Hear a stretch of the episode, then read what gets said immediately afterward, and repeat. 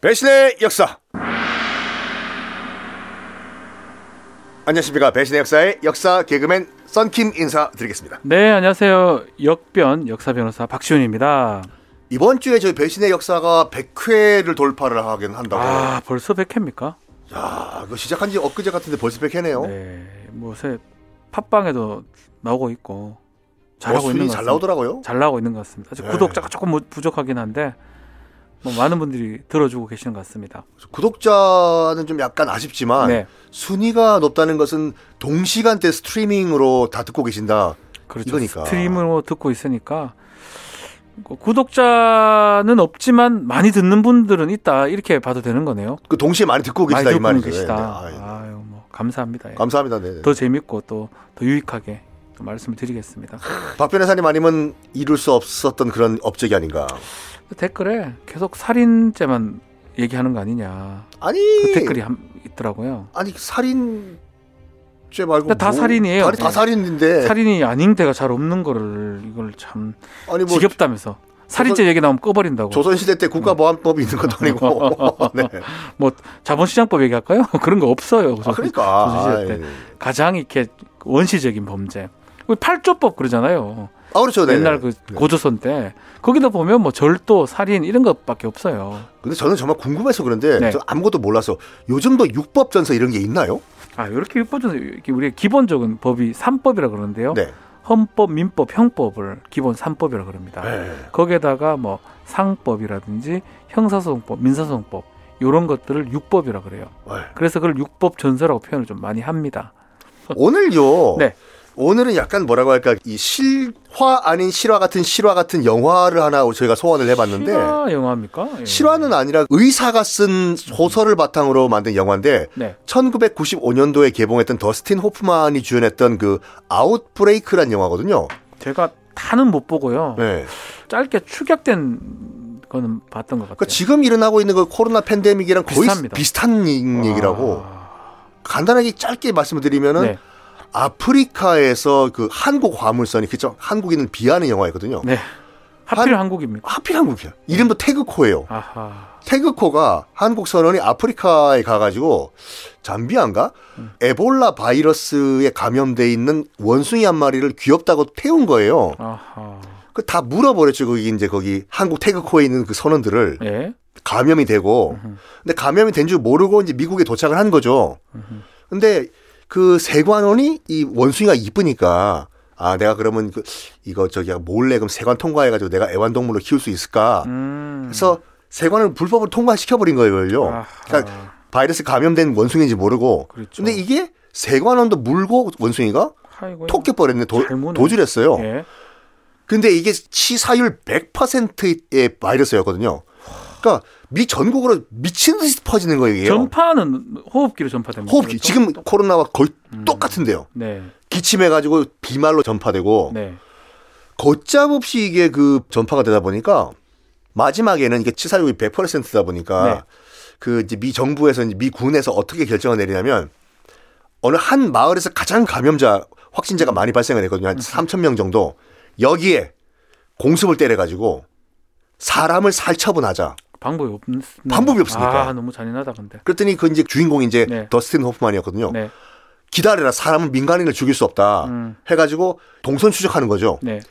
감염자 3번, 이 2번 만났을 때, 2번이 1번 만났을 음. 때 쭉 역투적을 하다 보니까 그 원숭이가 있는 거예요. 아하. 그 원숭이를 잡아서 피를 뽑아가지고 네. 항체를 만든 거죠. 음. 그래서 나머지 얘기는 또 스포일러가 되니까 직접 네, 보시. 여기까지만. 여기까지만. 네, 여기까지만. 이게 뭐 그래서 아, 시- 재밌네요. 저는 딴 거 생각했어요, 이거. 그 어, 이름 뭐였지? 그건 좀 화성 간 사람이 나, 나온 영화인데요. 아, 맷 데이먼. 죄송합니다.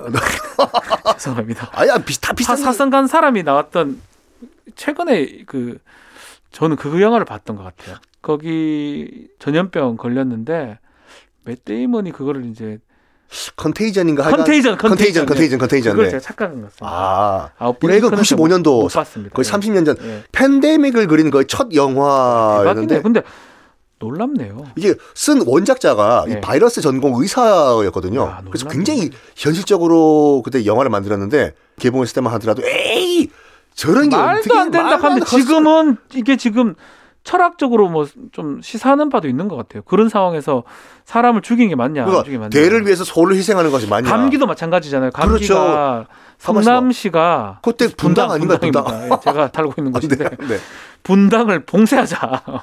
못 그렇죠. 나게 하자. 뭐 아, 아, 맞아 맞아. 그랬던 것 그 같은데. 네. 차인표가 아마 대통령이어서 대통령인데, 뭐또뭐 어떻게 분란을 폭파시키나. 이걸 보면은 네. 그 일단 의도했던 안 했던 가장 잘못은 태극호를 몰고 있던 한국 선원들이었는데 네. 책임을 물을 수가 있나요 이건? 모르 몰랐기 때문에 만약에 감염원을 알면서 그렇게 했다면 감염법 예방법 등등에서 처벌을 받을 수가 있어요. 네. 근데 몰랐잖아요.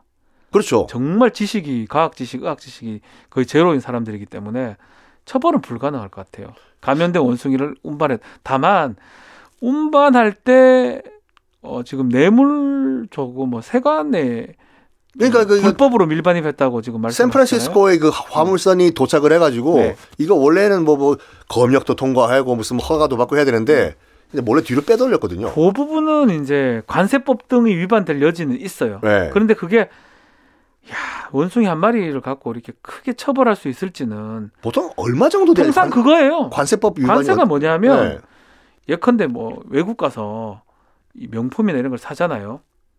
뭐 아니 그거 그러면 다 인천공항에서 뺏기던데. 근데 이제 입고 가도 알더라고요. 에? 저는 아 입고 제가 알고 와이프인데 아, 아, 아, 예, 예. 입고 돌았는데도 그걸 알더라고요. 어떻게 알아요 이걸요? 그래서 저는 그 시스템 잘 모르겠습니다. 뭐. 그래서 와이프가 아니 아니 그러면 나갈 때 출국할 때는 저거 안 입었는데 입국할 때 전, 입- 저는 그 시스템을 잘 모르겠는데 하여튼 제가 기억하는 외국에 이제 유럽에 놀러 갔다가 저는 뭐 안 가고 아 그것도 안 되나요? 난 가가지고 내 돈 주고 사고 난 입고 왔다 이러면은 그게 세금을 안 낸 걸로 보더라고요. 오. 그래서 냈어요. 저는 네. 내라. 전화 왔길래 내라. 야, 당연히 내야지. 아, 그 혹시 카드 그런 것 같아요. 명세비- 카드로 네, 셌던 것 같아요. 어쨌든 그거 간에 그- 아니 그거 나라에서 알면 안 되는 거 아닌가요? 어쨌든 간에 그게 이제 세금을 덜 낸 거니까 네. 관세를 덜 낸 거가 되기 때문에 처벌받는 건 아니고요. 그만큼 내야 되는 상황이 되는 벌- 거거든요. 특히 이제 해외에서 양주 같은 거 비싼 아, 그것도 거라든지 마찬가지입니다. 시계 이런 것들 그렇죠. 사고 와가지고 그거 다 뺏겨가지고 인천공항에 보관하고 있던데요. 그렇죠. 그거를 낼 때까지는 갖고 있습니다. 거기서. 그래서 뭐 와인 사가가지고 이제 예. 뺏겼는데 그거 낼 바엔 안 내겠다. 아, 그냥 그런 분들 포기해 그냥 예, 그 돈 내느니 안 먹는다. 그냥 인천공항에 너그 묵혀놔라. 네. 그럼 그 이제 그거를 갖고 어떻게 하냐면 공매를 해요. 공매. 아 싸게 예, 그래가지고 그런 것도 사러 댕기는 사람도 있어요. 싼 가격에 저 싼 가격에 공매하러 비싼 가면 와인 살수 예, 있습니다. 와인, 차도 있어요. 둘 때는 차요? 차를 사고는 건 없는데 네. 세금 체납할 때 차 같은 걸 갖고 오는 경우도 있거든요. 그럼 안 내면 네. 그 우리 서울시 38기동대인가 비슷합니다. 예. 차를 가져가면은 예. 내가 돈 안 내면 그 팔아버리는 건가요? 그래서 그게 공매할 때 관세라든지 국세라든지 지방세라든지 경기도에서 한다면 지방세를 많이 합니다. 예. 공매를 합니다. 그래서 제가 그때 기억하기로는 롤스로이스인가 그 조- 롤스로이스. 비싼 차가 나와가지고 아니, 그런 인간들은 그게 돈 많으면서 세금 안 내나요? 그러니까. 그래가지고 그거 그거 살려고 사람들 다 몰려가지고 아, 가격 이 엄청 따- 올라가고 그럼 그러면 그걸 한가해 가지고 국세나 관세로 충당을 하거든요. 아, 그러면 만약 내가 세금을 안 냈다. 네. 그러면 38팀 와가지고 그 차를 임의로 끌고 갈 수 있는 거 그렇죠. 이게 네 거네 이래서 레카차 가지고 레카차 불러서 끌고 가나요? 갖고 와버린 거죠. 우와. 근데 그건 돈으로 누가 사지 않, 으면안 되니까 공매 경매 아닌 공매에 붙여가지고 그것을 한가해 가지고 세금으로 충당하듯이 관세도 마찬가지 그런 절차를 아. 거칩니다. 그래가지고 이제 똑똑똑 한 다음에 네. 문 여십시오 해서 들어가가지고 뭐 미술품, 골프채 골동품, 이런 골프채 다 가져가는 거고 거구나. 옵니다. 그래서 최근에도 경기도에서 뭐 이제 체납 절차를 하는데 아주 고급 혼마 골프채가 나와가지고 오. 사람들이 엄청 모였다는 아, 그거 사려고 요 금색 골프채 살라고 싸게 뭐. 나오게. 싸죠 엄청 싸죠 아이고. 엄청 싸게 시작하죠 뭐 제... 하여튼 네. 네네네. 그래서 원숭이 밀반위 시킨 거는 뭐 처벌받을 일은 아닌 것 같고요 뭐 한다 그러면 과태료 이런 거 물- 물을 수 과태료. 있는 상황이 아닌가 생각이 듭니다 이거는 약간 애매모호한 부분인데 일단 그 원숭이한테 물렸거든요. 네. 그러니까 내가 바이러스에 감염이 됐어요 지금요. 네. 환자인데 그걸 모르고 극장도 갔다가 지하철도 탔다가 이래가지고 지역 사회 확 퍼뜨렸다. 요거는 우리 너무 많이 이제 요즘 딱 이거잖아요. 딱 이거. 상황인데 네. 몰랐을 때는 괜찮습니다. 알면은 아, 알면 감염병 예방법으로 처벌됩니다. 그 알면 조치가 떨어져요. 요즘 뭐 이슈가 됐던 네. 아프리카에 갔던 모 인천 목사, 부부가 아, 목사 목사죠. 부부가 처벌받을 겁니다 아마. 그러니까 다른 건 모르겠지만 네. 그 택시 타고 왔다고 거짓말했잖아요. 그 거짓말을 하게 되면 사실은 역학조사에 적극 협조를 해야 됩니다. 그, 러니까요 역학조사에 지금 협조하는 과정에서 거짓말했거든요. 그큰 감염병 유반이 되고 네. 2년 2년 이하 징역 2천만 이- 원 벌금에 처할 수가 있어요. 근데 2년 네. 이하 징역이요. 벌금이 난 징역보다 벌금이 많이 되겠죠. 일단 뭐 사회적 비난은 기본이고 그렇죠. 비난도 있고 민사소송이 들어올 가능성도 있어요. 누구한테요? 부부한테. 누구로부터? 왜냐하면 뭐 국가가 이 사람들 때문에 전파가 더 커져가지고 만 전파되면 국가가 그 돈을 다 비용을 부담을 그아 합니다. 그렇죠 그렇죠. 예. 왜냐하면 뭐 격리되면 격리 비용도 국가가 주고 이러거든요. 그 비용을 청구할 가능성도 있습니다. 근데 모르고 내가 감염된 걸 모르고 내가 식당 갔다든지 그렇죠. 우리 아유, 영화 아웃브레이크에서 일어난 일은 전혀 몰랐던 전혀 일이기 모르는 때문에 처벌이나 손해배상을 하기엔 좀 어려운 상황이 아니었나 생각이 듭니다. 그래가지고 그 당시만 하더라도 이것이 정말 에이 어떻게 저런 일이 일어났겠어. 그때는 뭐 이런 팬데믹이 없었기 때문에 그 당시만 하더라도 그렇죠? 앞뒤로 뭐 한 10년 정도. 그런데 정말로 이제 한 마을 전체가 한 3천 명 정도 되는 마을이었거든요. 네. 이 마을 통제가 안 되니까 치료제도 없고 항체도 와. 없고 무슨 뭐 이런 백신도 없고 그러니까 미 군 당국에서 불가피한 그 결정인지 모르겠지만 핵폭탄을 제외한 가장 강력한 폭탄 재래식 아. 폭탄 가운데서 네. 이거를 전투기를 띄워 가지고 사람을 안 살처분하자. 돼요. 이게 좀 철학적인 부분인데 네. 좀비는 사람입니까 아닙니까? 좀비는 저는 사람이 한- 사람 껍데기란 그냥 뭐 이 물체 저도 그래 보거든요. 근데 우리 법적으로는 어떻게 보냐? 아, 좀비도 사람인가요?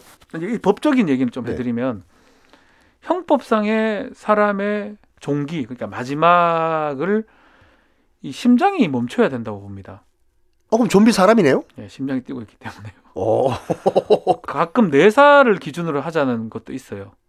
좀비는 뇌사일 수도 있겠죠. 뇌는 활동하지 않을 수 네, 있겠죠. 얘가 나로서 생각을 안 하니까. 예, 그래서 민법은 지금 생명, 호흡이나 심장이 멈춰야 됩니다. 그래서 이랬다 저랬다지나 좀비가 사람이냐 아니냐 논란이 될 수가 있거든요. 좀비는 어차피 현실 존재하지 않는 거니까요. 근데 만약에 존재한다고 봤을 때 그 월드워 Z 같은 경우에 네, 브래드 피트 나온 거 학살이죠. 그냥 기관총으로 거의 무슨 거의 그 벌레 죽이듯 다르르르르 다 근데 이제 이런 것도 있어요. 죽인 거는 맞는데 네. 그 좀비들이 좀비가 물리면 좀비가 되잖아요. 내가 좀비가 되죠. 정당 방위가 되겠죠. 정당 행위가 아, 되든지. 일단 내가 살아야 되니까. 그렇죠. 어. 그래서 그런 식으로 규율하는 게 맞는 것 같아요. 살인은 맞는데 좀비도 일단 사람으로 보면 살인이 맞는데 정당 방위로 처벌받지 않는. 아, 근데 여기는 좀비라기보다 그냥 멀쩡, 사람이에요. 멀쩡한 사람인데 그냥 감염만 덱스 상황. 예. 영원 감기같이 분당 주민들 같이 그거는 살처분 하려고 하는 거는 살인 예비 음모죄가 됩니다. 만약 진짜 폭탄을 떨어뜨렸다고 하면은 살인죄가 되는 거죠. 그 많은 사람들에 대한 살인죄가 오. 되는 거죠. 근데 영화상에서는 실제로 한번 테스트를 해보거든요. 음. 예. 그 원래 그 아프리카에서 그 바이러스가 창궐했던 지역에 가서 이제 미군이 구라를 쳤어요. 음. 네. 그러니까 의약품이랑 식품을 이제 날라다 주겠다 해서 비행기를 띄웠는데 음. 당연히 그 마을 주민들은 신나서 비행기가 오니까 드디어 우리 살았다 이렇게 했죠. 근데 아, 거짓말이네요. 비행기에 대해서 떨어지는 게 뭔가 이상해. 음. 가만 보니까 폭탄이에요. 아하. 그 마을이 전멸해 버리거든요. 영화상에서는 음. 이건 다 살인이죠. 살인이죠. 아. 살인이죠. 철학적인 부분이긴 한데 저는 인간의 존엄성이 제일 중요하다고 봅니다. 그 차인표가 고민했던 거와 똑같은 것 같아요. 영화 뭔가- 감기에서 분당 주민들이 걸렸기 때문에 봉쇄하고 그 다 죽어라고 한 거는 그렇게 할 수 없다라고 뭐 차인표가 했던 것 같거든요. 근데 그 영화 감기가 실화라면은 네. 그 분당 수서 고속도로를 네. 막아버렸지 않습니까? 예, 맞아요. 거기서 이제 우리를 왜 가두냐 하면서 음.